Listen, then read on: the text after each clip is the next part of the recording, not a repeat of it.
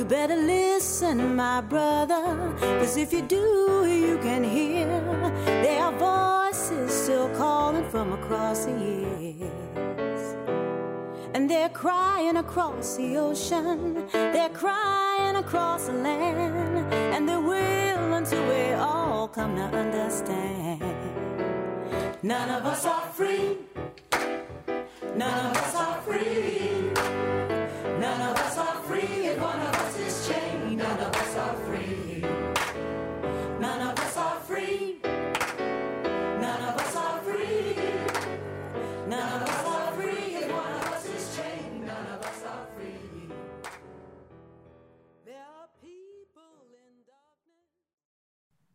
All right. Welcome, welcome to the Labor Radio Podcast Network's weekly live stream. I'm Chris Garlock from Union City Radio.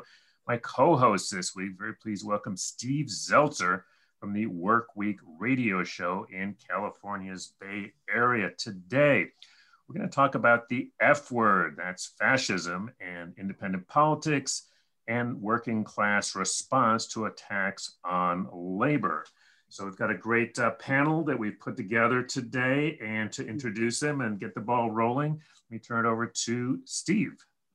Okay, well, thanks, Chris, for hosting this uh, program and the series of programs on labor issues facing working class people and the, the future of labor. Um, and tonight's uh, panel is going to be on uh, the rise of the fascist movement and what labor should do in response and the, and the future of labor. So I think it's a, a, a critical, uh, really uh, issue, uh, is particularly with the insurrection, attempted coup, and uh, these fascist forces that are growing around the country, as well as uh, the increasing racist attacks, anti-Semitic attacks that are going on, not just in the United States, but around the world. It's a, a great threat to democracy, working class people, and uh, solidarity, certainly. So uh, tonight's joining us, and not all our, our panelists are on yet, they'll be coming on, is David Van Deusen, who is the uh, president of the Vermont uh, State Federation of Labor.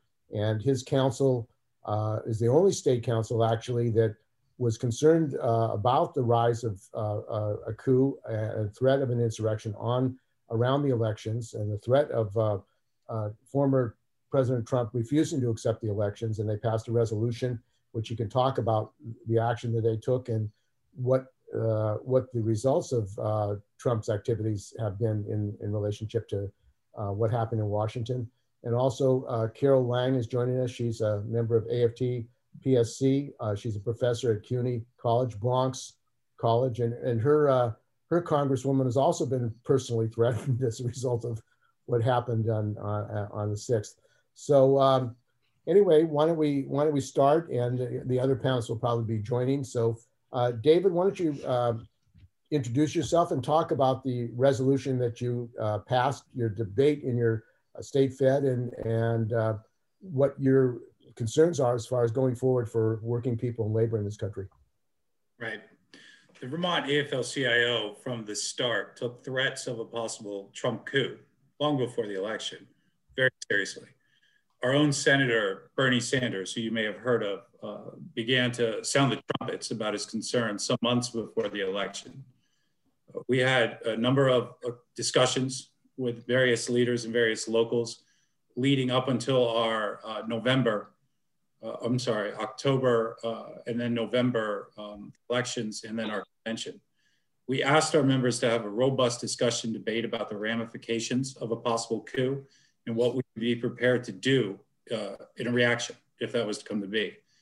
After a long discussion, a long debate where many points of view were heard, our members overwhelmingly voted to authorize their executive board, which I serve on, to call for a general strike in the event that power was not transferred uh, away from Trump into Biden on uh, January 20th. So we were prepared to pull that trigger we had conversations with allies from various political groups, uh, city councilors uh, across uh, different communities across Vermont. And this was something that we thought was very probable. And I think that what we saw on uh, the 6th with uh, the insurrection in DC showed us that our fears were well founded. Now, we feel that we got through this, we are lucky. But we can't rely on luck as a strategy going forward. We have to recognize that fascism, uh, which essentially Trump represents, is mainstream and they have a playbook. And we need to be ready to take action as required, as necessary, to not only beat back their threats now, but those that may arise in the future. Okay, you've been listening to uh, David Van Deusen, who is the uh, president of the Vermont AFL-CIO. It's uh, the only state fed. There were local uh, labor councils, but the only state fed that actually warned about the threat of a coup and a general, uh, uh, uh, in, you know, threat to democracy, and, and, said that the labor movement should have a general strike. Well, David, you had some obstacles getting that that resolution passed. Why don't you talk about that? Because there was some effort to stop it. Well, Steve, I'd rather not air all the dirty laundry uh, in public, so to speak. But let's say that there were some powerful people that opposed us taking that action. Uh, we talked about it, and there could have been ramifications for us as a result. We talked about this as a labor movement. We talked about this as leaders of the many different locals uh, in our state. And we came to the conclusion that there are times in history, moments, where you're either on the right side or you're on the wrong side. And if we weren't ready to pull that trigger then and there to call for a general strike and organize one here in the Green Mountains of Vermont, then when would be the right time? It certainly wouldn't be after a fascist uh, coup was carried out in Washington. I mean, this was either now or never. So you tell me, if not then, then when? David, I, have got a, a, question, just uh, more of a sort of a programmatic question about the role of state feds and central labor councils uh, you know, in, in the labor movement. Um, you know, you're, you're at a state fed, uh, Vermont, obviously it's a relatively small state, but I mean, I think there's been some, some interesting discussion among state feds and labor councils, right? Can you speak to that? Specifically about the, the coup attempt and the general strike, or are you talking about? I, yeah, I'd go broader. I mean, uh, you know, obviously that was the most recent one, but I mean, this this has come up. It's come up over war. It's come up. You know, it's, it's come up over a number of different issues. So I'm just. Okay. Well, after we passed our resolution, uh, our new executive director, Liz Medina from the UAW, uh, made the calls. You know, contacted Rochester. They were invited to our the CLC there, Central Labor Council, were invited to our convention. Unfortunately, the president had a conflict and couldn't make it. Uh, but we did the rounds of reaching out. And then we also partook in the larger ad hoc uh, committee, nationwide committee for labor action to defend democracy as well, where a lot of very good discussions took place. But that is just a start. I mean, let's not kid ourselves. The structure of organized labor in this country is incredibly undemocratic. Right. It's not like a regular uh, situation where you have one member, one vote. Uh, there is not a robust uh, internal debate within the labor movement, at least within the sanctioned bodies of the labor movement. We need to change that. We need to be thinking about doing things like calling for a summit, discuss with affiliates all across the country what kind of actions we're ready to take to advance a progressive agenda, uh, to make alliances with community organizations, and to defend ourselves against the rise of fascism. I mean, we need to do much more than we're doing. In the old, old boys club, the old guard method of uh, tackling politics and cozying up to a few key Democrats in Washington, D.C., it's ineffective. It hasn't worked. Uh, by what any measure you could take, it has not worked. So if we do not learn to grow, learn to be more democratic ourselves as we defend democracy, we're not going to be successful. But I'm an optimist. I believe we will do this, and I believe uh, the makings are there for this to happen right now. Great. And also joining us, and I, I was, uh, we're going to go before you, Carol, is uh, Trent Willis. He's president of the ILW Local 10. The ILW actually was part of a general strike in San Francisco in 1934 and has a tradition of uh, democracy and, and struggle uh, to defend working people and also racist attacks on your own members uh, who uh, that have happened. So welcome to this program, Trent. Maybe you can talk about this issue of the rise of fascism and what labor should do about it and uh, where we're going. Trent, you're uh, you're muted. You're gonna need to unmute yourself there, brother. There you go. Can you hear me now? Yes, yeah. sir. All right. Uh, thank you and uh, uh, solidarity greetings to to each and every one of you, um, and thanks for having me. Good to have you on board. So Trent, maybe you can talk about your concern uh, as the leader of Local 10 and for the labor movement, you had on Juneteenth one of the largest labor marches uh, ever held uh, around Juneteenth. It was historic. And the ILW has been in the leadership, uh, particularly Local 10, of trying to mobilize the labor movement independently um, against war, against racist attacks. And what we've had now is an escalating racist uh, attack on workers in this country, on blacks, on Latinos, on Asians. And it seems it's not going away even after this uh, attempted coup and insurrection. Right. Yeah. Well, uh, the thing about the the ILWU that uh, uh, makes me proud of being not only being the president but being a member is that I, I recall um, when I first uh, became a member, um, one of the members who who uh, um, took the time to study the history of the union, um, I was able to recover the first um, first set of minutes for the first uh, uh, convention held by the ILWU in 1937. You know, we when in 1934, a lot of people are confused. We we we were not the ILWU um, uh, in 1934 after the conclusion of the general strike. We were still an ILA local um, at that time. Uh, we became the ILWU in 1937 when we broke off from the ILA. Um, and at our first uh, convention, um, when I was reading our documents, um, I was very proud to see that that uh, one of the first items of business uh, was to uh, absolutely prohibit any type of fascist, racist, racist, or uh, sexist, or any type of, of, of discriminatory behavior uh, within our ranks. Um, and I was very proud to see that because that was back in 1938. And if you can imagine how, how hard it was to take a stance like that in 1938 and the condition uh, that our country was in morally uh, back then, um, you can understand why uh, uh me as an African American uh, born and raised here in America would be proud to be a member of an organization who, who would take that stance back even before the 40s. Um, how fascism, uh, in my opinion, uh, a fascist government um, usually is accompanied by an autocrat. um, it's, it's, it's, usually a system that is not uh, uh favorable for working people. Um, and um, this has been a known fact for a long time. Uh, this is why we here um, in this country uh, are our, our brothers and sisters here who are labor friendly, we do all we can to fight against uh, the rise of fas- fascism in this country. Um, I, I believe that that fascism, racism, and all of these different components uh, add up to one huge component, which is uh, systemic oppression.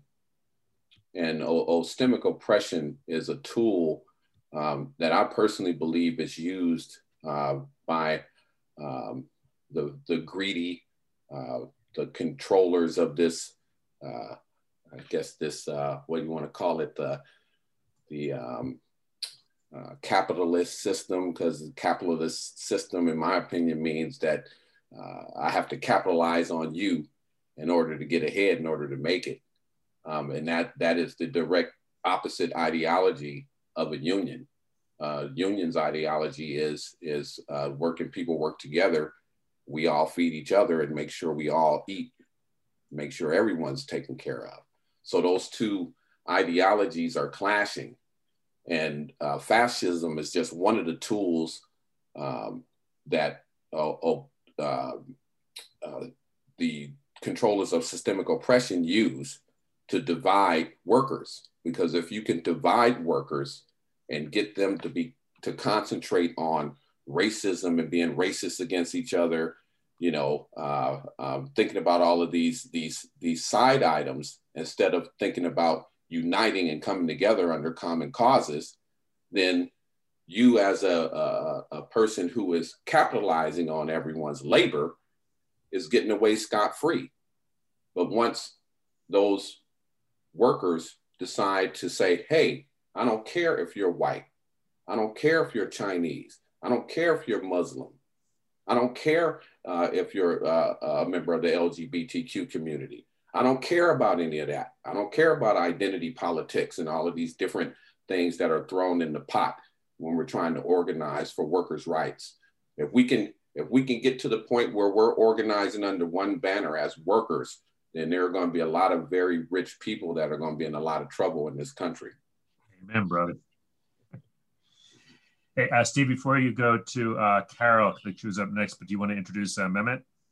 Yeah, Mehmet Bayram is a member of uh, Pacific Media Workers Guild in San Francisco. He's a journalist, and uh, particularly he's been reporting on the labor movement in Turkey and uh, the struggle there against repression and uh, the government there who uh, uh, Trump was getting along with quite well, Erdogan. They had a lot of a lot of common things that they did, attacking minorities, attacking uh, journalists, and repressing the labor movement. So, uh, yeah, well, uh, thank you very much, uh, everybody, for uh, uh, for this um, broadcast and also for inviting me. Um, yes, I've went through several fascist coups, and I've personally saw what it meant for the working class. Um, fascism comes as the first uh, attempt to curb down the demands of the working class.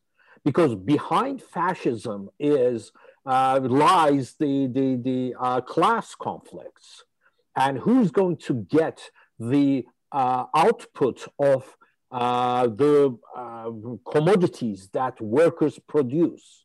That's, that's all there is. In so-called democracies, what happens is that you uh, you make the workers believe that it's a fair system, so they voluntarily give up what they produce to the billionaires. But under fascism, they don't care. They hit you on the head and get what they want from you. So you are kind of forced to produce to make the millionaires billionaires. So uh, uh, when, when you see fascism happening, that's why I would say that, you know, this is the time, as one of the previous speakers said, if not now, when? Because it became very obvious that although we don't have fascism right at this moment in the United States, uh, but there's definitely a work toward it. There's definitely a preparation for it uh, because, because uh, let me explain the two different uh, approaches uh, that we'll see in fascism. One is the neo-colonial countries, the, or we can call them peripheral, or we can call them dependent countries, where the uh, the regime is mostly brutal. You don't even have even the remnants of democratic rule, although you may have assemblies and unions and everything, but the rule goes, uh, uh, be, the fascist rule goes because those countries, as we said, are dependent, meaning that the even the capitalists, the business owners in those countries have to dish out a certain proportion of their profits to the bigger bosses that live in the uh, central uh, countries or imperialist countries, as we say. So the exploitation is uh, multiplied there. That's why they cannot keep the working class under their thumbs. That's why you most of the time have fascist rules there, which means that the luxury of having a democracy in the uh, first world or the imperialist world uh, allows, allows the system to pretend that there is a democracy. But again, that exploitation in the third world brings resources to the central uh, countries where they can play the democracy game. But something has changed in the last maybe 20 years or so, which is that capitalism all itself is in crisis. So the crisis is all over the world, and capitalism is not in a very good position. It means that the uh, profits are falling. it means that they don't uh, they don't uh, uh, get the same rate of profits they used to have before. So in order to keep the workers still uh, working and producing the same levels of profits they used to do, they need force. And this is what we are seeing today uh, happening in the United States, not only United States, Brazil. You are seeing a shift to the right in Britain, in Germany, uh, maybe not in Germany, but you know, in other countries as well. Uh, so it is going to be, it's going to be very, very tight, and so we need to prepare for it now before we get to that point. So uh, let's let's get Carolyn on this conversation. I saw you nodding there, Carol. Looks like uh, what, what are your thoughts? Well, just to piggyback a little bit on what Mehmet said, um, I was just having this. I have I teach history in um, at Bronx Community, and I was just having this conversation with my students about the rise of bourgeois ideology, hmm. but really th- that basically covers the fact that capitalism and class conflict continues to exist. And in the, the good old days, you could say liberty, equality, fraternity, but as I tell them, in all of the constitutions, property is enshrined. And so the reality underneath that is the fact that there's class conflict. And that is not going to go to go away, even if we talk about democracy um, and people believe I mean, people believe that there's democracy, and that's because that's what they've been told. But you know, then you have all of these issues that are popping up, like you know systemic racism and and um, and imperialism and colonialism. And so we have to name the name. And and i agree 100% with mehmet. The the we have to say capitalism. And we have to say that this is this is what class conflict brings. And if we don't reinforce our side of the class conflict, if we don't protect ourselves against the ruling class, that's uh, it's really the fist behind the velvet glove. I mean, democracy is the velvet glove and fascism is the fist. And when they can't afford to use and rely on democracy anymore, they just shed it.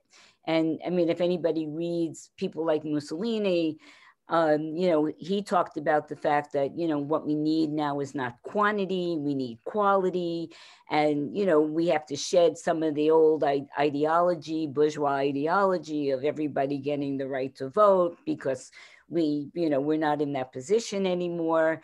And so the, the, the problem is, is that nobody, or hardly anybody, and in my opinion, the left falls into this as well, is willing to say the problem is capitalism and that the working class needs to fight for socialism because without that, I think we can have expectations that there's going to be another war and you know the United States is going after China and uh, you know I don't know that that that's going to work out that way but but the need for war not only gains more profits for the capitalists because then they have a reason to you know continue with their war industry but it creates the illusion that somebody in some other country is actually the problem. So it's the you know it's the chinese or it's the the turks or whoever it is it's the french. But in any case they're all straw dogs. And in you know in my opinion the problem is is and i think like david ran into this is the trade union bureaucracy. Because in fact they are unwilling to name the name. They want to my union the professional staff congress is constantly having us send letters that you know this is not fair that they've cut our wages that you know that the city university is holding on to $400 million and is not paying. So let's write letters because we have the right to write letters. But in fact, the real muscle is withholding our labor. And I think that we have to follow the lead of you know David and the Vermont um, you know AFL, and that has to be all over the place, all over the country, and we have to start mobilizing and saying, you know, we're going to shut this place down, as long as there are th- fascist threats, and clearly. you know, I, I wasn't surprised about what happened. I, I was a little surprised, but not really surprised. Um, and I mean, fascists have to mobilize the shock troops in order to keep the working class and and minorities and people who have you know are losing our democratic rights they have to have the shock troops.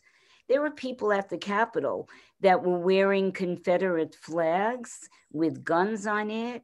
And some people had these auschwitz shirts on that said 6 million wasn't enough. I mean they knew what they were doing. And, and trump knew what he was doing and he was relying on the more backward elements in you know, in all of those, some of the, them were workers, but many of them were like middle class engineers. Some of them were unemployed, which is what the fascist movement generally consists of. So, in order to beat them back, the working class has to mobilize, not in from union to union, but in a general strike across the country. And we have to make sure to defend the rights of all of the, the, the democratic rights of all the people who are being attacked, the blacks and Latins and, you know, whoever the, the, um, the bourgeoisie is gunning for. But ultimately, we have to make the socialist revolution if we're going to end the threat of fascism, because it's never going to go away, because capitalism is going to continue to be in crisis. And that's just the reality of, of capitalism. Carol, I want to ask you something about uh, teachers and COVID, which I think is relevant, but I think we have got to take a very quick little music break. And uh, Steve, we're going with Stand Together. Did you want to set that up at all before? Evan's not going to play the whole song, just a couple of minutes, but uh, it's the first time I had heard it. Did you want to say anything about it before we play a little bit of that? Oh, it's, it's a great song about everyone coming together, working people coming together, and uh, let's go with it. All right, we'll be right back. United we're as strong as a mountain. United we're as deep as the sea. Stand together, shoulder to shoulder, sisters and brothers, united and free.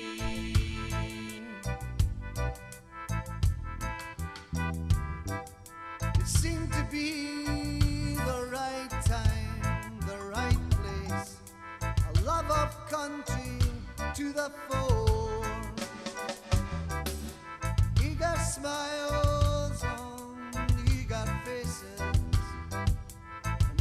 nation's heartbeat heard once more. Those in power knew just what they wanted. It was nice. Cool, right? Yeah, it's great. So, hey, how do you say that band name? It's it, it it's it, I think you probably don't say it the way it looks, right? Evolve, I think. I, I am not sure. I've got to look at it. All right, well, we'll figure that out. Hey, Chris Garlock here, Union City Radio. You're watching the Labor Radio Podcast Network's weekly live stream. We've got David Van Deusen from the Vermont AFL-CIO, Mehmet Bayram from the Pacific Media Workers Guild, Trent Willis from the mighty Longshoreman Local 10, and Carol Lang. She's a professor at City University of New York. And of course, my co host, the one, the only uh, host of Work Week Radio. Uh, very quick question for you, Carol, then I'm going to turn things back over to Steve. But one of the things I was thinking when you were talking about fighting back, um, I know it's happening here in DC, it's happening in Chicago. I mean, you know, teachers are fighting back against these, you know, reopenings for COVID. And is it stretching a point to think that this is related to the kind of fight back that you're talking about? I mean, it seems, it, it feels like a fight back, even though I know that they're not fighting over wages or working, but well, it is working conditions, right? Mm-hmm. Well, I, I'm not in, I'm in the AFT, but I'm in separate local. Right. I, I think that they're absolutely right because you're right. It's working conditions and they're going to die if they go to work. Unfortunately, in New York City, it's illegal to strike. Right. And, and so the Taylor law is allowing my union leadership to prevent us from going out on strike. Mm. And rather than saying that, you know, we're going out, screw, screw them. We're, we're not coming back unless we all have amnesty. But, but it allows, and this is unfortunately the case for so much of the union bureaucracy, they, they sort of hang on to anything that they possibly can in order to prevent the workers from being mobilized. Mm. So although we've had strike resolutions, strike readiness votes, all of that stuff in the union, essentially the union leadership has figured out a way to maneuver so that, you know, that she, her name is Barbara Bowen. She was unwilling to mobilize the ranks. And hmm. now the argument is, well, the ranks are too conservative and the ranks are too backward. So let's call 30,000 people and see how they feel. Right. Instead of mobilizing and having a meeting saying, well, this is what we are considering doing. You are, we're going to be with you for the whole nine yards. We're going to go to the mat for you. Will you participate in this? And instead of doing that, nobody believes in the union leadership that is going to go to the mat. And therefore, you have workers that are fearful because it's two days' pay loss for every day out. And, and not that we're going to be fired, but adjuncts, I'm an adjunct they don't have any reason to rehire me because there's no seniority and there's no job protection. Wow. So, so unless it's posed in a way that we're going to the mat for you, mm-hmm. we're going to organize the labor movement to defend you, then of course people are going to be skeptical about whether, you know, whether to go out or not. So unfortunately, we can change so far the direction of the union as much well, as we try.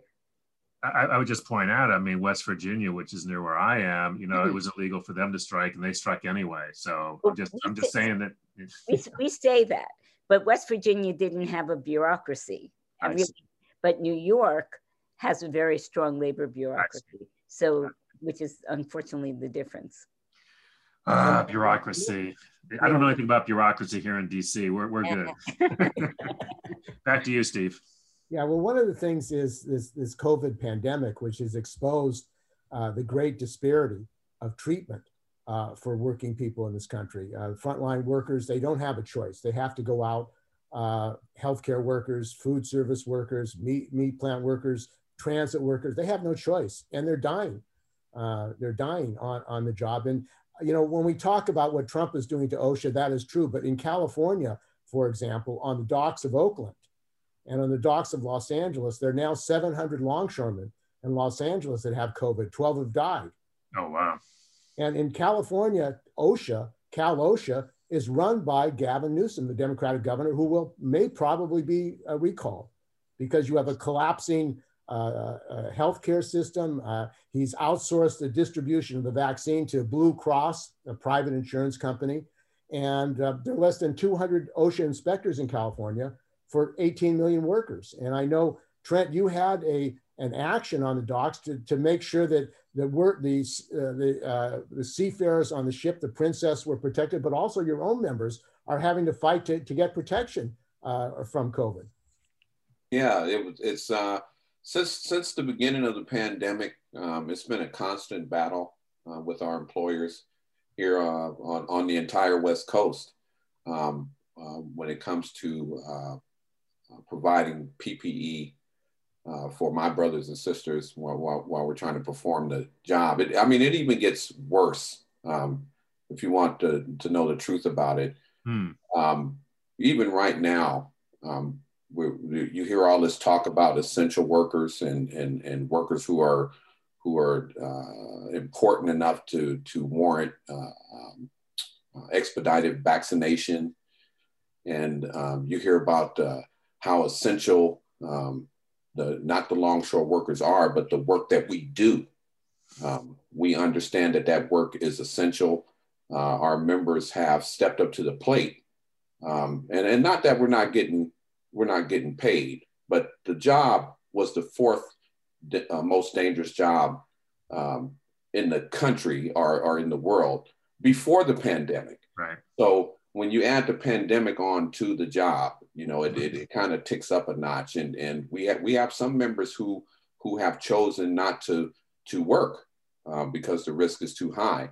Um, but we have uh, uh, uh, members who have stepped up to the plate and came out and, and, and did the work necessary that it takes to uh, uh, provide uh, or, or, make sure that the necessary um, supplies get to the public and the store shelves are, are stacked and, and, and all of the things that people need uh, to survive, they have.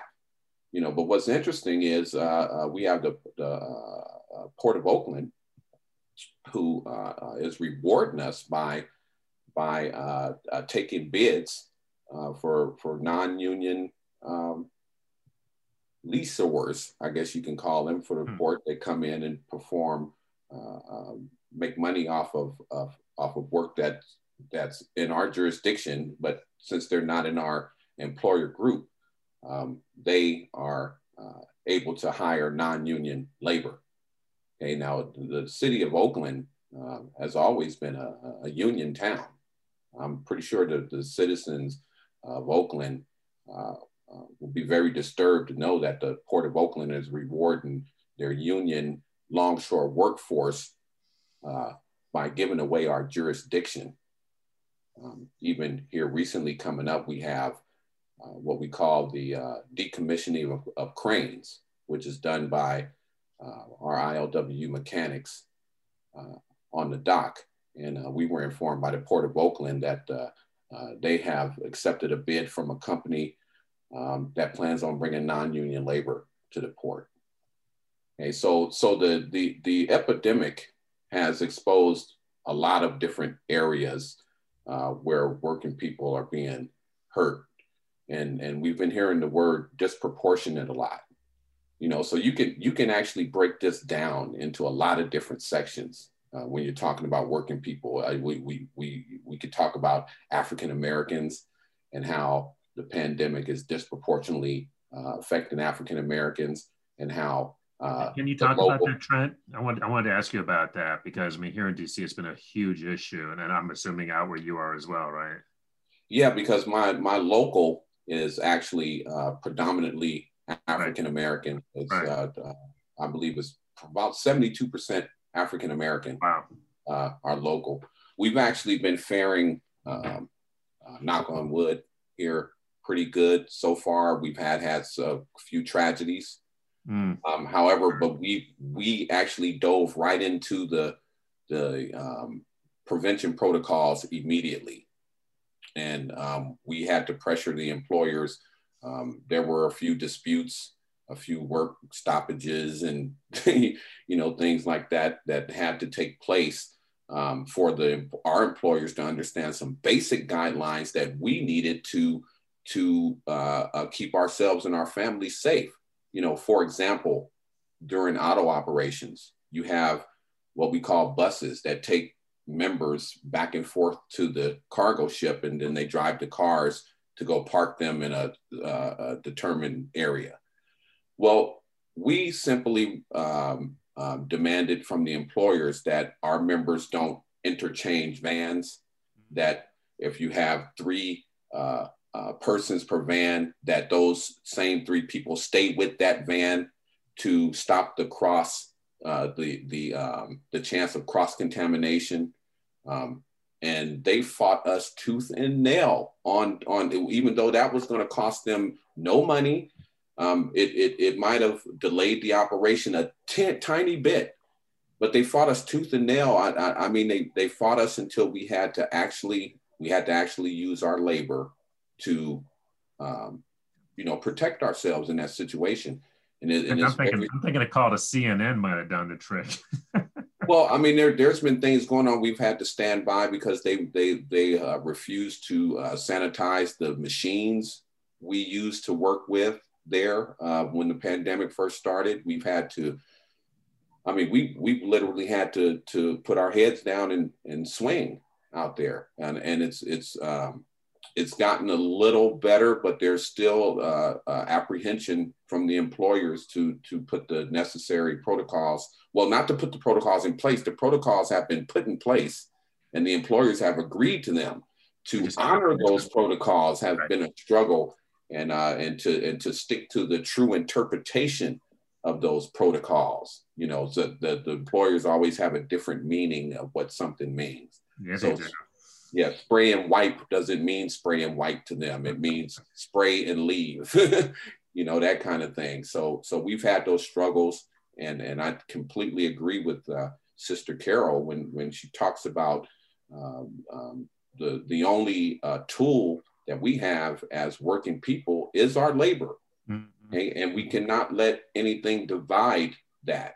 Uh, and I mentioned that when I spoke the first time, meaning uh, uh, identity politics, racism, sexism, any of the isms, uh, uh they can't be uh, can't be allowed to be interjected into that formula, uh, because when you allow that into into the formula, it prevents everything. It even prevents us from organizing when we're organizing within the labor movement. We have these divisive issues that keep us from organizing effectively. You know, I, I remember when we were organizing, Steve remembers this, we were organizing a, a, a, for a May 1st rally. And we had the we had the advocates for police brutality getting into it with the advocates for mass incarceration. I mean, that's just dumb. You know, it's, it's that's the that's basically the same cause. You know, you you have a you have a a, a, a, a, a black member of the LGBT community getting into it with a black heterosexual member. That's that's that doesn't make any sense. It's it's a divisive thing that we need to stop doing, and we need to stand together as working people, like they do in other countries. And you, you go you go to France talking crazy, and the whole country will shut down. That's mm-hmm. that's what needs to happen, and then and their government respects the working people in France. They have to. They have no choice. A quick question before we go back to Steve. You mentioned work stoppages. So what's the difference between a work stoppage and a strike? Well, work stoppage is is basically um, um, legal until it's deemed illegal. Ah. In other words, per our contract, we have the right to stand by on safety when something is not right ah. on the job. Okay, so if, for example, uh, um, if I had a job today and I went there and the equipment was not properly sanitized, uh-huh. then per our contract and safety code, I had the right to stand by on safety, and the employers don't have the right to fire me until a, a, grievance process has taken place. Gotcha. So, all right. so that's what I mean by that. And that happened. That happened like multiple times. I'm sure it did. Since the pandemic happened. Uh, the, the battle to protect uh, your the lives of workers is uh, is actually increasing.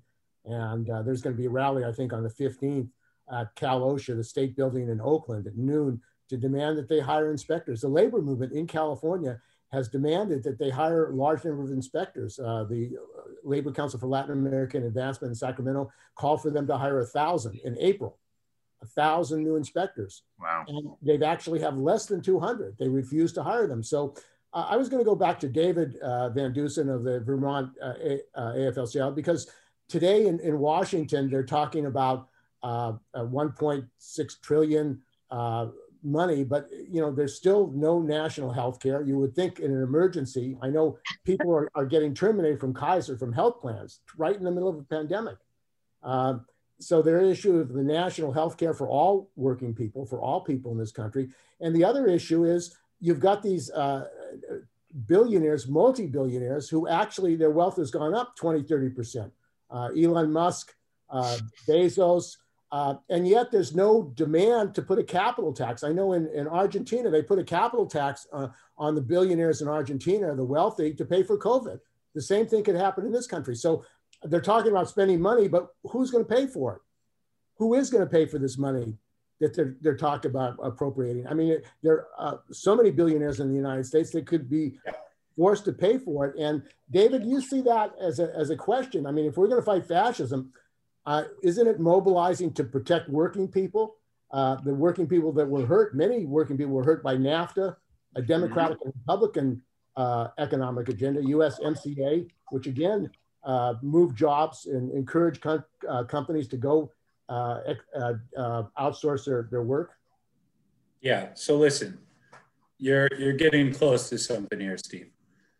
So recall we're, we're talking about fascism, the present and future threat of a rise of fascism.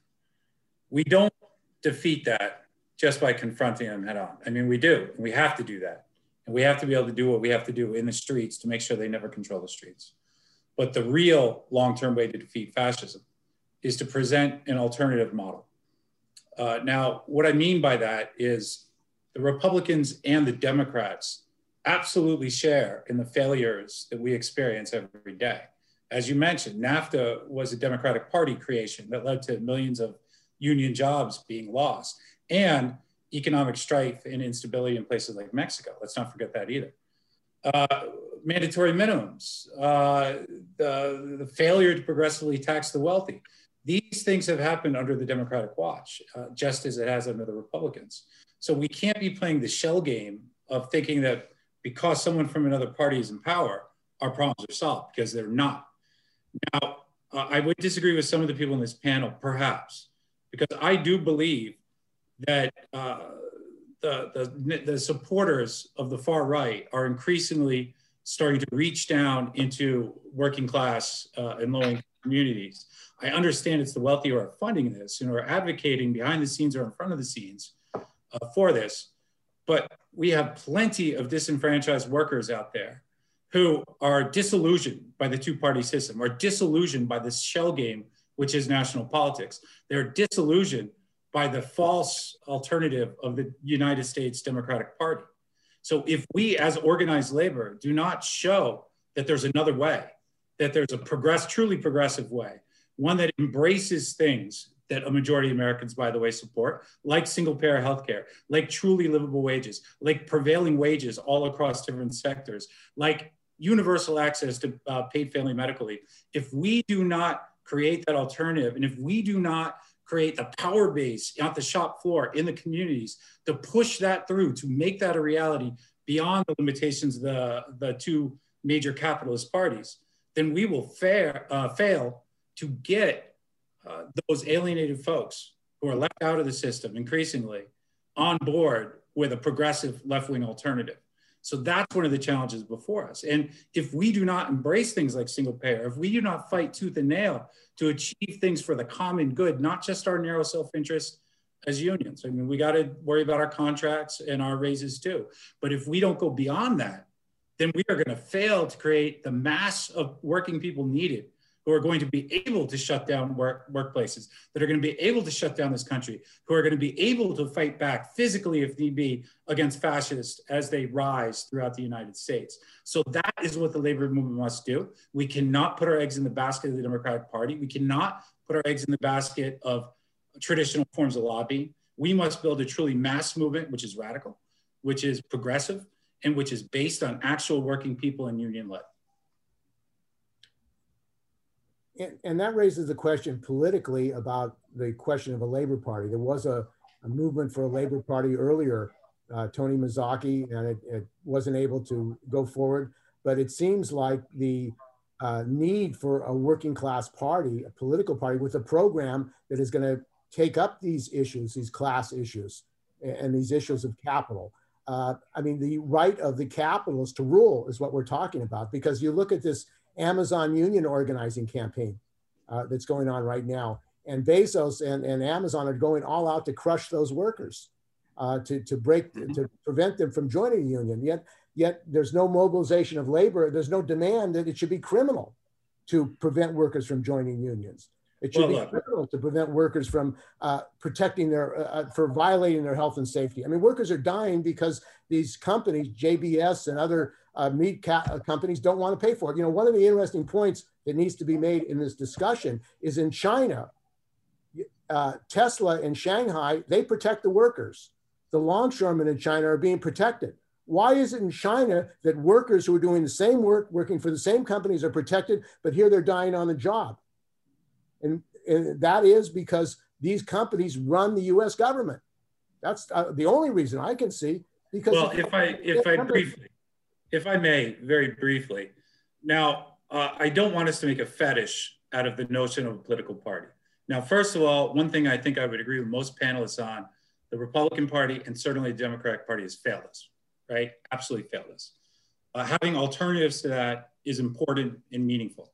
I myself am a proud member of the Democratic Socialists in America and a member of the Vermont Progressive Party. We have a third party, which is pro union, which is pro left, which wins races statewide and to the state house in Vermont, which is based on these premises that we're talking about, about like healthcare for all, livable wages for all, union rights for all.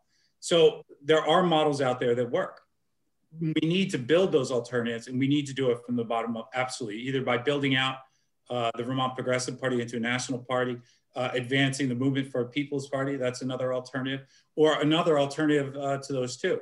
But I still would argue that we can't fetishize uh, political party building. The real power comes at the bottom up, comes at the shop floor, it comes in the communities, and that's got to be our starting point. When we have solidarity amongst ourselves, as Brother Willis says, that is when we are strongest. And we could have a party beyond the Democrats, beyond the Republicans, but it needs to reflect the unity we've already built at the bottom. So, coming just just to uh, let folks know, uh, we've got about six minutes, and then what we do is we'll we'll wrap at the top, and we'll come back afterwards just for an informal session. So I want to get uh, get everybody get their last licks in before that. So Carol, then Trent, then uh, Mehmet, and then we'll wrap up with Steve. So Carol. Um, well, I definitely agree with David that we have to build from the bottom up. But the fact is, is that from my experience in unions for many, many years, I I have seen nothing but obstruction. And and I used to be in in a in DC 37, which was run by the DSA or members of the DSA, and they were even more bureaucratic than the than the union that I'm in. So, and as far as I can see from the DSA, they go and and support Democratic Party candidates if they think that they're radical enough to give them support. But none of those people are in opposition to the system. And we can build, and I think we need to build. And I'm looking, I've been looking forward to a mass movement in the United States for quite a long time but the contradiction still remains. Capital is going to want to make as much profit as it can on the backs of workers.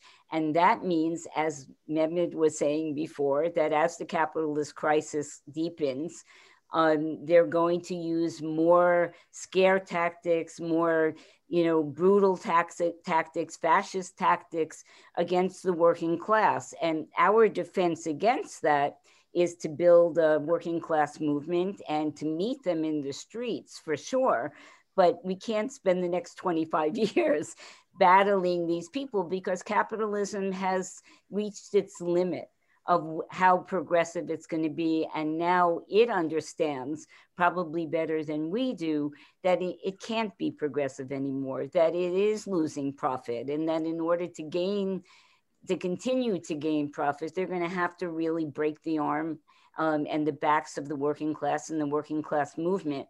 And I think that unless we have an alternative, I agree with you, but unless we ultimately have an alternative that says to the working class that we have a socialist society where the profits are, there's not a question of profits, where the wealth is shared among the people who do the work, that ultimately we're going to end up in a fascist society and possibly in another world war so this is just to stave off. And i and i would like to see that because i would like to see workers educated into understanding that this really is the really ultimate class i mean the, the environment is you know any day now it's it's shot to shit. So we need to really collectively change society in a meaningful way. Uh, Trent, about 60 seconds.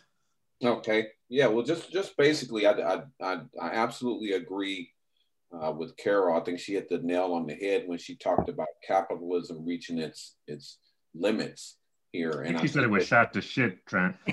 well, well, I, was trying to. I was trying to put okay, a smile. Yes, we can say whatever we want. yeah, shot to shot to shit. We could use that, you know, long term to use that kind of language. I think I was a longshoreman in my past life. right. But uh, yeah, I, I, I totally agree with her, and I think that that is is uh, one of the reasons why you're seeing the rise of fascism. Hmm because uh, and, and, I said it earlier at the beginning that that fascism was a was a tool of oppression, which is which is a bigger picture, um, and capitalism needs oppression to survive.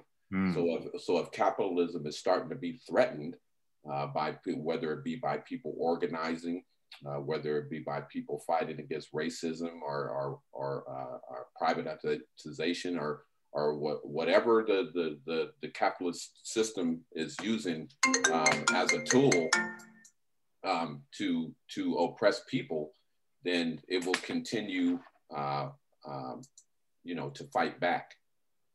All right. And then uh, Mehmet, you got about 60 seconds. And then uh, Steve, we're going to wrap with you. Okay. Um, I believe that in capitalism, there's a contract between the workers and the capitalists to work together. This is not our ideology, but this, but this is what they say. Mm. So anytime that what they call capitalist crisis comes, it's actually uh, it is a crisis, but the capitalists break the contract by going to a strike. Capitalists are on a strike now. Why? Because they are not investing in new technologies, in new factories, opening up new employment. They're not doing this, but they get away with it. So it's only when the labor withholds that power that it has in its labor, then they get accused of uh, having, you know, good, the, the strikes and this and that. So it is the capitalists who have broken the capitalist uh, uh, uh, contract and they're blaming us. But we have, as Trent said and the others said, we have no other power than our labor. And even if we don't have a labor party, what we can do is join forces together so that we can fight together and you can start with a united front with all the unions with all the labor parties who call themselves that and with all the uh, movements with uh, like black lives matter and all other uh, you know sections of the society to fight back fascism. Thank you.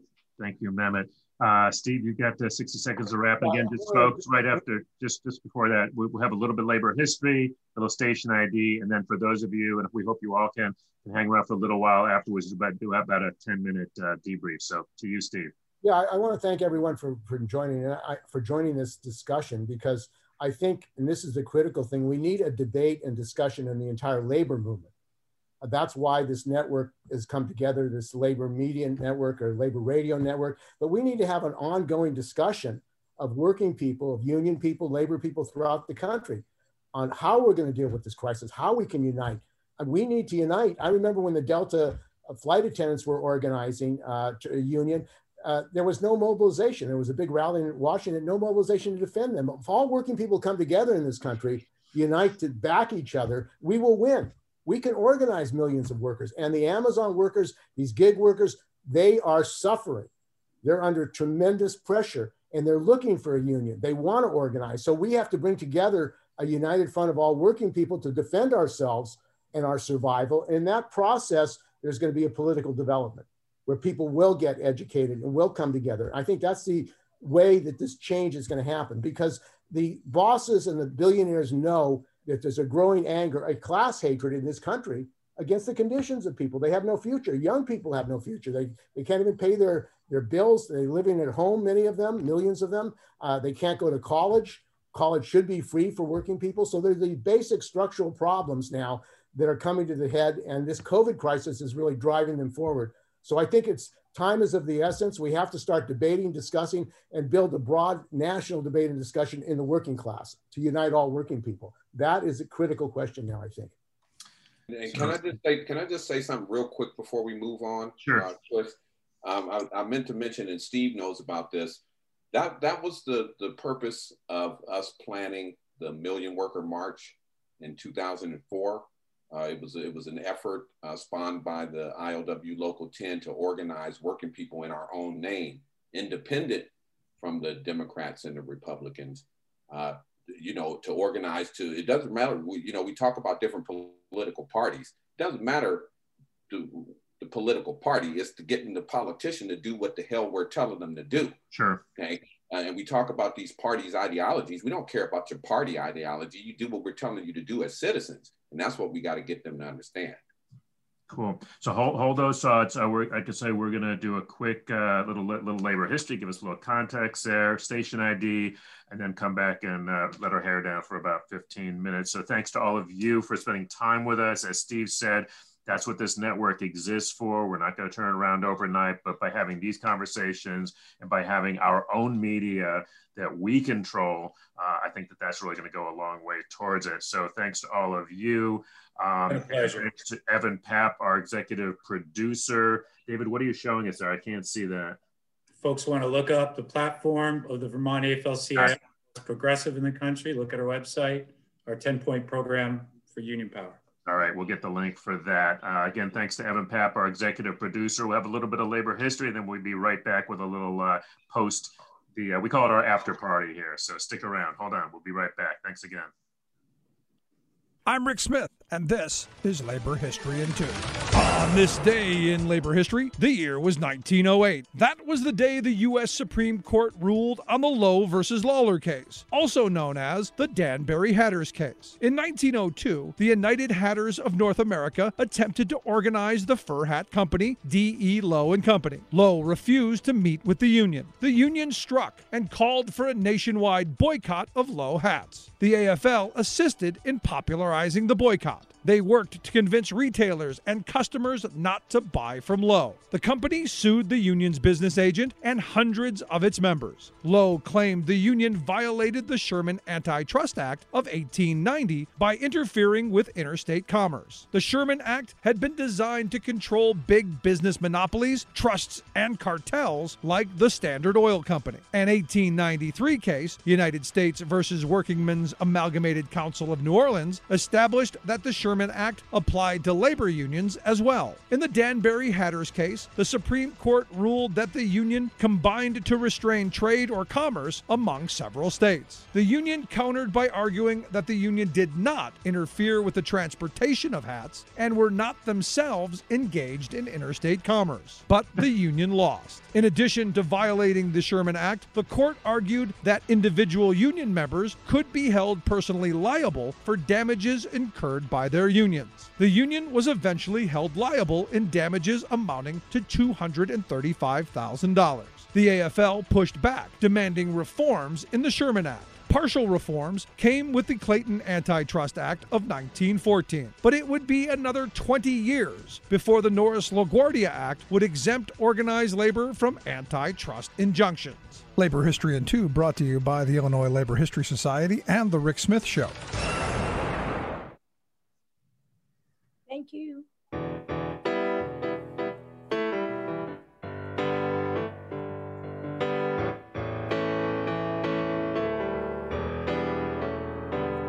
You better listen, my brother, cause if you do, you can hear there are voices still calling from across the years.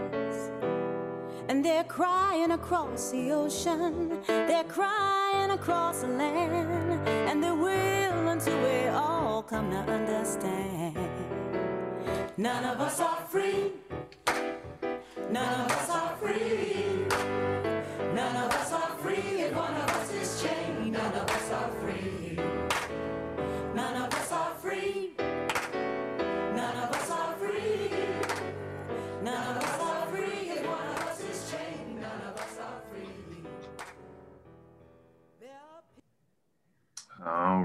Right. Thank you, Evan. And uh, thanks again, everybody. Great show. Really good conversation. Uh, we, this is where we just sort of uh, hang out and talk about stuff and uh, say say whatever it was that you meant to say that we didn't get in in the uh, the first hour. Uh, we're welcoming Patrick Dixon. He's uh, my co-producer on Labor History Today. And let me see if I can get Evan to come out from behind the the screen. There he is. Evan is with uh, Empathy Media Lab. Uh, let me just sort of get some reactions or comments from YouTube before we go back to uh, to our panel. Um, Patrick. Oh, it was a great discussion. I'm really pleased to join you. I know Gene Lance was watching. I wonder if Gene's going to join us, but I, I certainly enjoyed it. I had a, a question though. Um, after four years, it seems no one's under any illusions as to what uh, what sort of government uh, we've just been subject to in the United States, and uh, if we're going to label it fascism, very well. Um, 80 million odd people voted for that, and there seem to be some implications to that. If that's fascism, then it seems, David, you have fascists in the building trades in Vermont. You have fascists teaching in the schools. You have fascists, you know, delivering your mail. You have fascists collecting the trash. And if everyone's going to be brought together, yeah, is labeling it fascism the best way of um, bringing well, those members back so, in? So just a couple things, folks. So for, this is a free for all. Folks can just jump in. Also, he that's not a squeaky wheel. He has a bird. I think he has two birds. Is what yeah. you're just just so everybody knows what we're dealing with. So right? since since you brought up that I might have uh, fascists delivering the mail up here in Vermont, I, I have an obligation to tackle that. Look, I think that there's a big difference between a far right um, reactionary uh, nationalist government that we've seen happening over a period of four years, and then it becoming increasingly fascist as the end came near. And so we, I think we saw a quick trajectory in a certain direction. By no means, zero. I have uh, people I respect, frankly, uh, who have very political, different political views than me. I would never claim that the 74 million or whatever it is people that voted a certain way are, are fascist. I think what we saw is in a fascist attempt to support that government to uh, subvert our, the limited democratic process we have in this country. We can't write off people that don't agree with us right. Get go, or we will lose. This is why we have to create a different pole, a different alternative to bring working people in, not to drive them out. Uh, let me get, uh, uh, we'll, we'll, get Carol and I want to get Evan because I know Evan always has something to say. Uh, go ahead, Carol. Um, I, I agree. I, I would never say, I mean, it would be a lost cause if we thought that um, there were actually 74 million fascists. But I think fascism is mm-hmm. based on a philosophy of despair. And I think many of those people that came to Washington came because they are despairing of seeing any sort of alternative and really don't know where to turn. And I think that really should begin with the militant labor movement saying what we need to do is organize the masses of workers. I mean, and I think, you know, as much as Trent um, said, well, you know, you have this black LGB fighting against the heterosexual black. I, I think that we have to be the defenders of anti-racist and anti-misogynist, all of that stuff. And, you know, I mean, I, I agree that the, that kind of division only creates issues, but we have to make sure that people understand that it's only through the labor movement that we can fight discrimination and we have to be upfront about it. Mm-hmm. that it isn't really that you know blacks and whites and latins and are all the same and we all get a shitty deal. Black people and latin people and indigenous get a shittier deal. And it's up to people who are in a somewhat more privileged position white workers to make sure that they say that and that they that we defend the rights of of hispanics and blacks and people like that.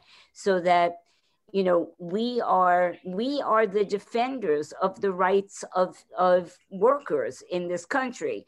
And in order to be able to do that we have to build that kind of poll.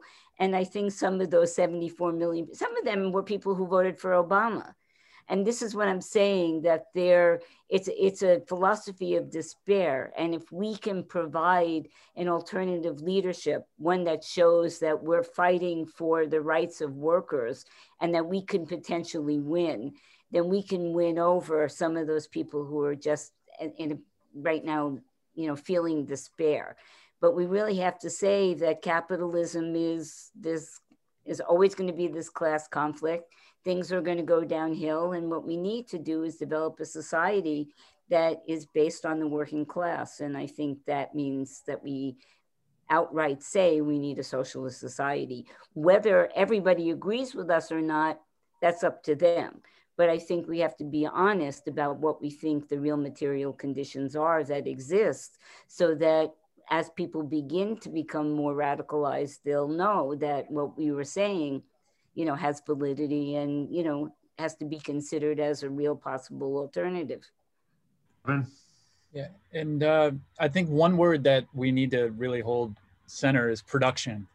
Uh, our economy doesn't produce things anymore, really, like it did 50, 60 years ago. So in 1933, there's that fork in the road. One went Hitler, one went kind of FDR. And we need to obviously rebuild our entire infrastructure, all the municipal drinking water systems, transportation, uh, go on and on, schools, hospitals, research and development.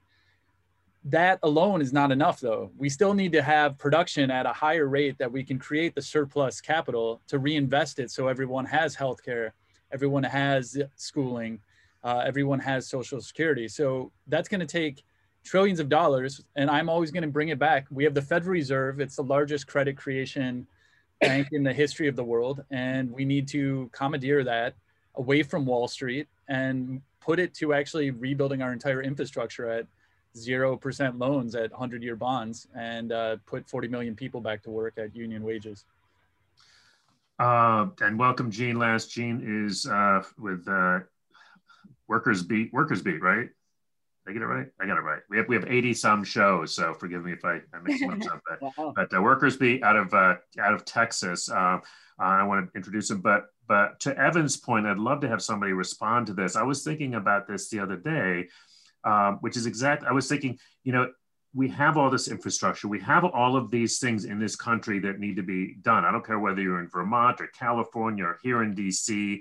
You know, there's there are there's work that needs to be done, right? And apparently, since we can send checks for twelve hundred or six hundred or two thousand dollars to everybody, right? I mean, it seems to me like if we put a lot of these folks to work, then maybe ideology would be much less of a problem, or maybe I'm just missing something. You know, the, the FDR, the reforms that were made to Social Security in the 30s did not happen because Roosevelt wanted them.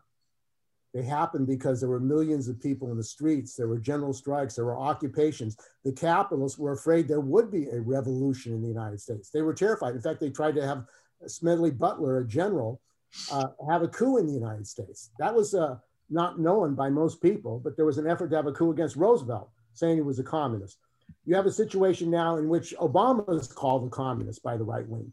Uh, the Democrats are communists and socialists, but that is far from the truth.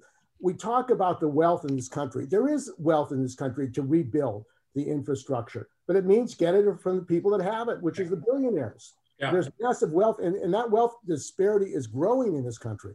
And yeah. a capital tax on the billionaires to pay for infrastructure. But the other yeah, but wait, but, but Steve, on that, and again, this is a free for all. But Steve, nobody's talking. I haven't heard nobody talking about about a wealth tax. They're talking about how much money, but nobody's talking about a wealth tax. Or am I well, missing that? Go ahead. But this is this is the danger. This is one of the many dangers we now face as a labor movement. Recall during the Bush years, there was so much energy to get Obama in place, and then various movements which were gaining in strength dissipated. That's right. That's right. Leading up until January 20th, the right thing to do was to work in cooperation with friendly elements from the Democratic parties and even friendly pro democracy elements of the Republican Party in a united front to make sure Trump was removed from power. But now that that's done, we need uh, the AFL CIO nationally, we need our allies in all the different internationals, the different unions to be now putting the pressure on Biden a thousand percent. And they can't rest on their laurels and think, well, we got a pro labor guy in, Secretary of Labor, we're all done. Have a good day. Yeah. See you next week. labor, so, labor, labor out, right? yes, and that's the exact thing we can't do. We got to be mobilizing now. Uh, from the base. Well, well, but let me just jump in again. You know, uh, all the stuff that I'm getting from the national now, you know what they're talking about because you got the same stuff. What are we talking about? The PRO Act. Yep. Is that what is that what you're talking about? Is that what you have in mind? I'm saying that there's uh, some great things in the PRO Act, but no, I mean we got to go much further, right? right. And right. we're not going to get anything substantial done, really, uh, in Washington by telling the Democratic Party leadership, Nancy Pelosi, what a great job they've done, because frankly they haven't. They, they have not been reliable allies of labor. They're going to do what we need them to do when we make them do it. As Steve was saying during FDR, there are people in the streets, there are people doing work stoppages. We were united and we were fighting, and that's what we need to do again. But to do that, we got to make sure our leaders at the uh, in the AFL, in other unions at the DC level, uh, to the international leaders, are seeing it with clear eyes as well, and not prioritizing friendly relationships with the National Democratic Party. Gene, uh, you've got a couple of comments uh, there. I know you want to jump in on this. Let's get let's get Texas in on the line. I thought it was a wonderful program. I, I congratulate you all. It was just great. Uh, I may have missed it somewhere, but I didn't hear the program of, about which we are supposed to be organizing because I heard people say we a lot, and I never could figure out who they were talking about because there's only nine of us here. and I, I heard people say unify a lot, but you know we've been saying that since we were children.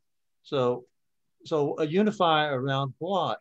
I think that the PRO Act, if it were not a piece of legislation, if it were instead a political program, it would be a good thing to organize around. Hmm.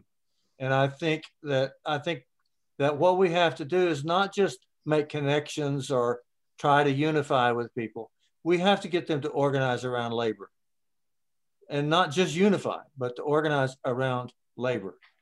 So that's let, me, let, let, me pitch that question to Trent because you don't know this, but it's I, I, every time the Pro Act comes up, you know, I ask this question because you know, are, are your members going to mobilize for the Pro Act?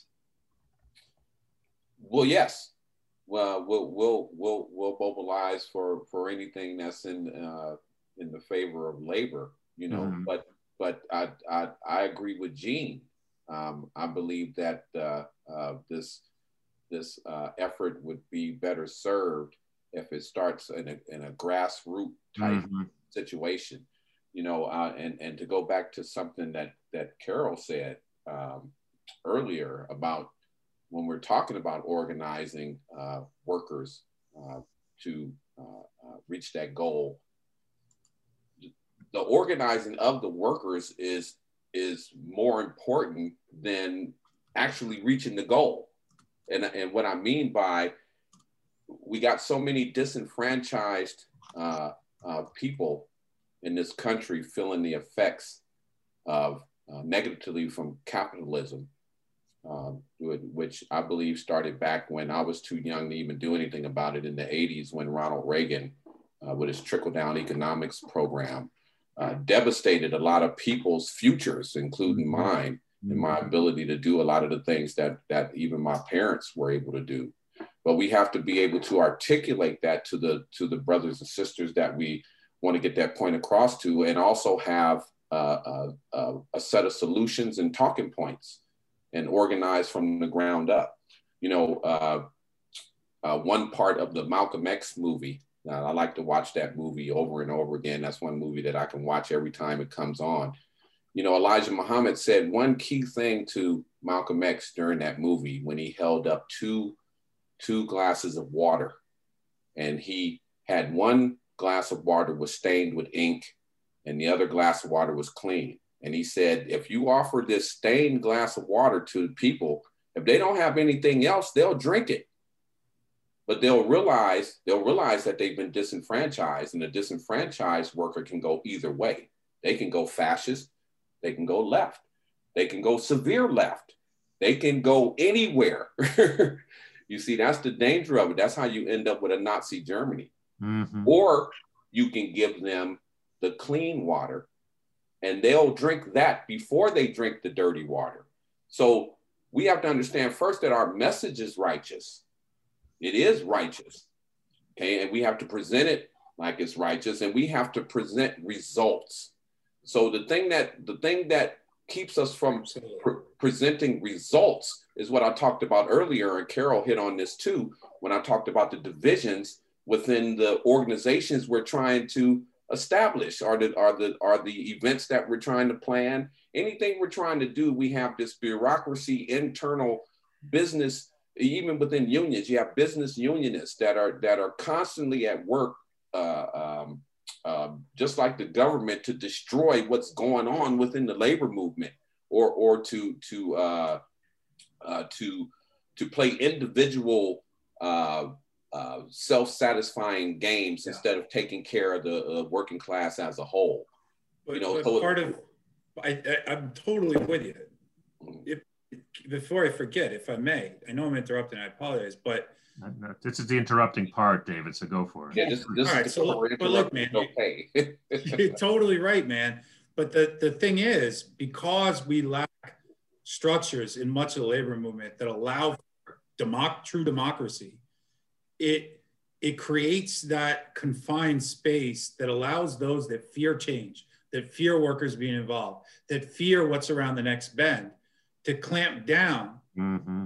prevent these creative moves in different directions. So, as our struggle is also one part uh, fighting uh, for the better things for working people at DC level and all that kind of stuff, or at the state house, it's also about democratizing our own unions from within to allow for a more robust engagement from the members. So, I mean, it's a multi front war. Right. There's always this push where, when you're talking about a class struggle, any organization we're talking about, even if it's the mighty, like you, you said earlier, the mighty ILWU, uh, which I'm very proud of, there's still a necessity to organize within the ILWU to get the results that you see coming out of the ILWU. There's not that, that the ILWU as a whole is not this militant union and every member there is like, yeah, we're just good. You know, we, really? That's not what I hear, Frank.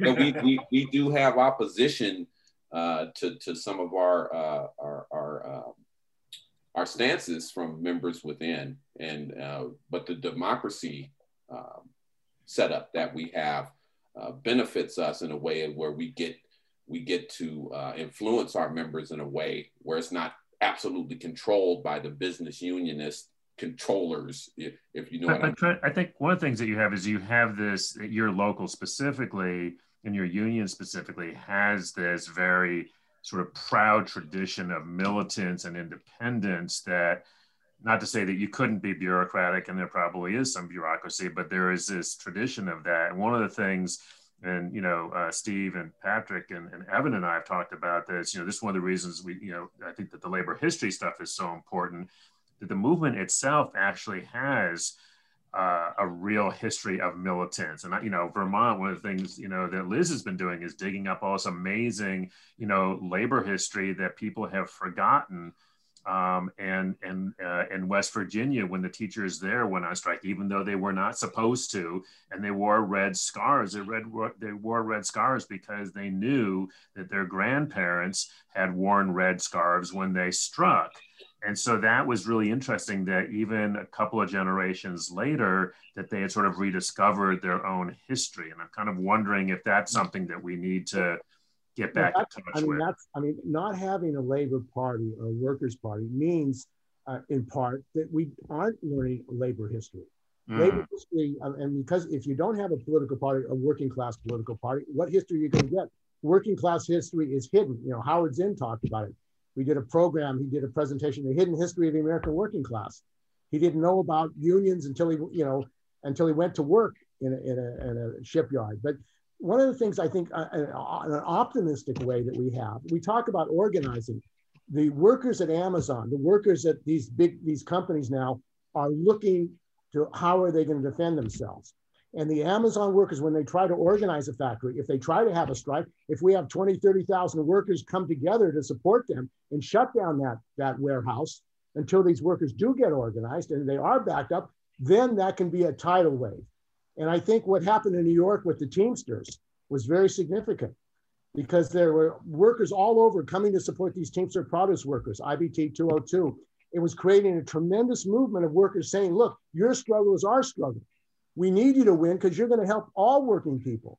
And I think that that is really on the agenda. We cannot have another situation in four years in which it's the Democrats and Republicans and, and nothing else.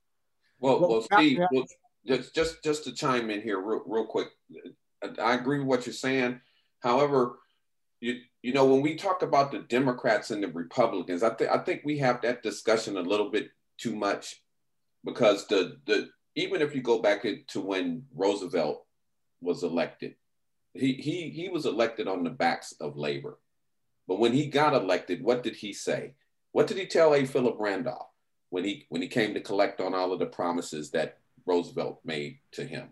He said, okay, now it's time for you to make me do it. Make me do it. He said, you make me do it. Because he had to have political cover. Okay, so anybody in office is going to have to have political cover from, from big business in this country. They're going to have to say, no, the people made me do it.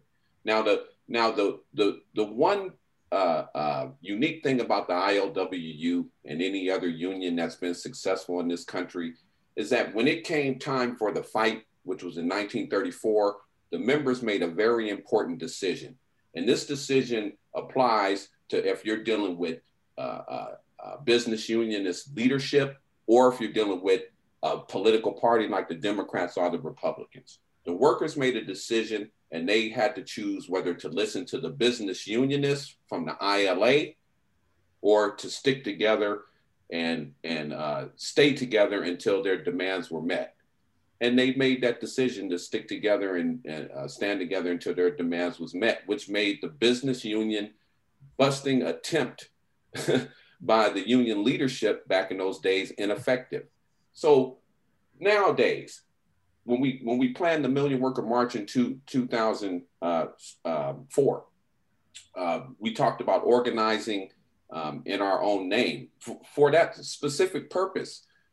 Too many times we letting the, the political parties tell us what to do and mm-hmm. tell us who to support. Now, during the planning of the Million Worker March, we had the Democratic Party telling us that it wasn't the right time to have that demonstration. Well, what is the right time? They'll, hey, they'll let us know, Trent. They'll let us know. Yeah, how, how long has the United States been here and how long have people been oppressed in this country? It's been the right time since the beginning of the of this country. Is it was the, the first day when slaves were were were doing the work. It was time to strike right then. right? Definitely so, not the right time. Definitely not yeah, the right time. right, right. So we're so we're way past we're way past the right time to act. But we, you know, we decided not to listen to the Democratic Party, and we told the Democratic Party that this is not about you. This is not about the Republican Party. Matter of fact, you're not even invited to speak. Okay, because we're because we're talking to working people. This is about working people, and it's and it's about a grassroots effort to organize working people to start demanding and taking action when they don't get what they want. Okay, and, hey, we need and, we, need to wrap. But I have a, actually a very I think it's a quick question, uh, and I don't mean to put you on the spot, Trent. But uh, just going back to what what Steve was talking about the Amazon workers. I don't know about 20, 30,000 workers backing them up, but it occurs to me that during some of these battles, you know, your union had a disproportionate effect because you were able to refuse to handle goods. And if I'm not mistaken, a lot of Amazon shit comes from overseas. Uh, has there been, and again, I don't mean to put you on the spot. I'm, I'm just, this is a question. Has there been any thought given to maybe refusing to handle some of that stuff for Amazon by your guys? Well, there there hasn't been any discussion uh, about that uh, within our ranks, and um, um, you know, and of course, I won't comment about that on on Zoom. However, um, we were um, told, and we found out by uh, the uh, port meetings that we uh, attend that uh, there's been a new uh, agreement uh, between the Port of Oakland and Amazon, where there's going to be a lot more uh, Amazon cargo coming here mm-hmm. to Oakland. Um, yeah, a lot, lot more TEUs, like they like to call them, uh, coming to Oakland uh, with a lot of Amazon uh, products.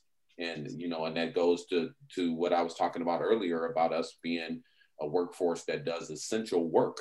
Yeah. Because a lot of those products being ordered off of Amazon is, is for example, hand sanitizer, toilet mm-hmm. paper, you know, basic necessities that people need, even even the shipment of vaccines, right, and, and stuff right. like that.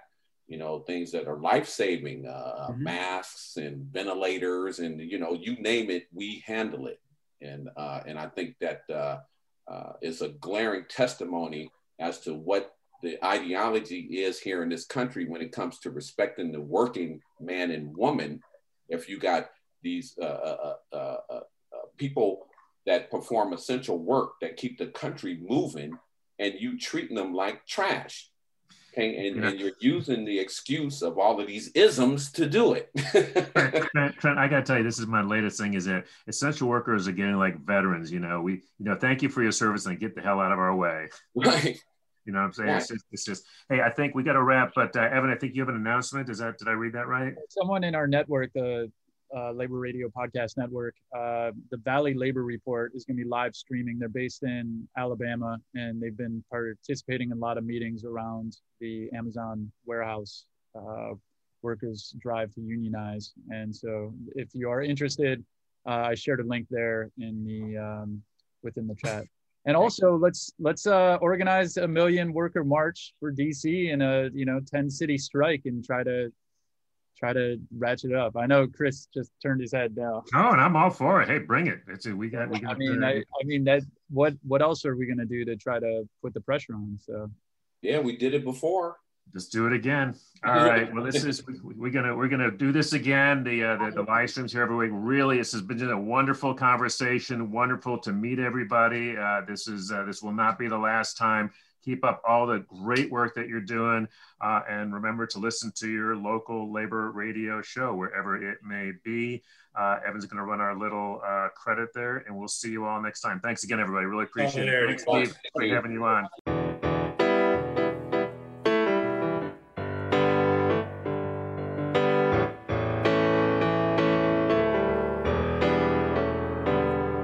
Better listen, my brother, cause if you do, you can hear there are voices still calling from across the years.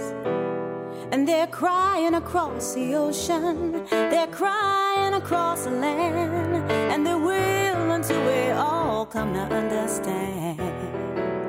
None of us are free, none of us are free.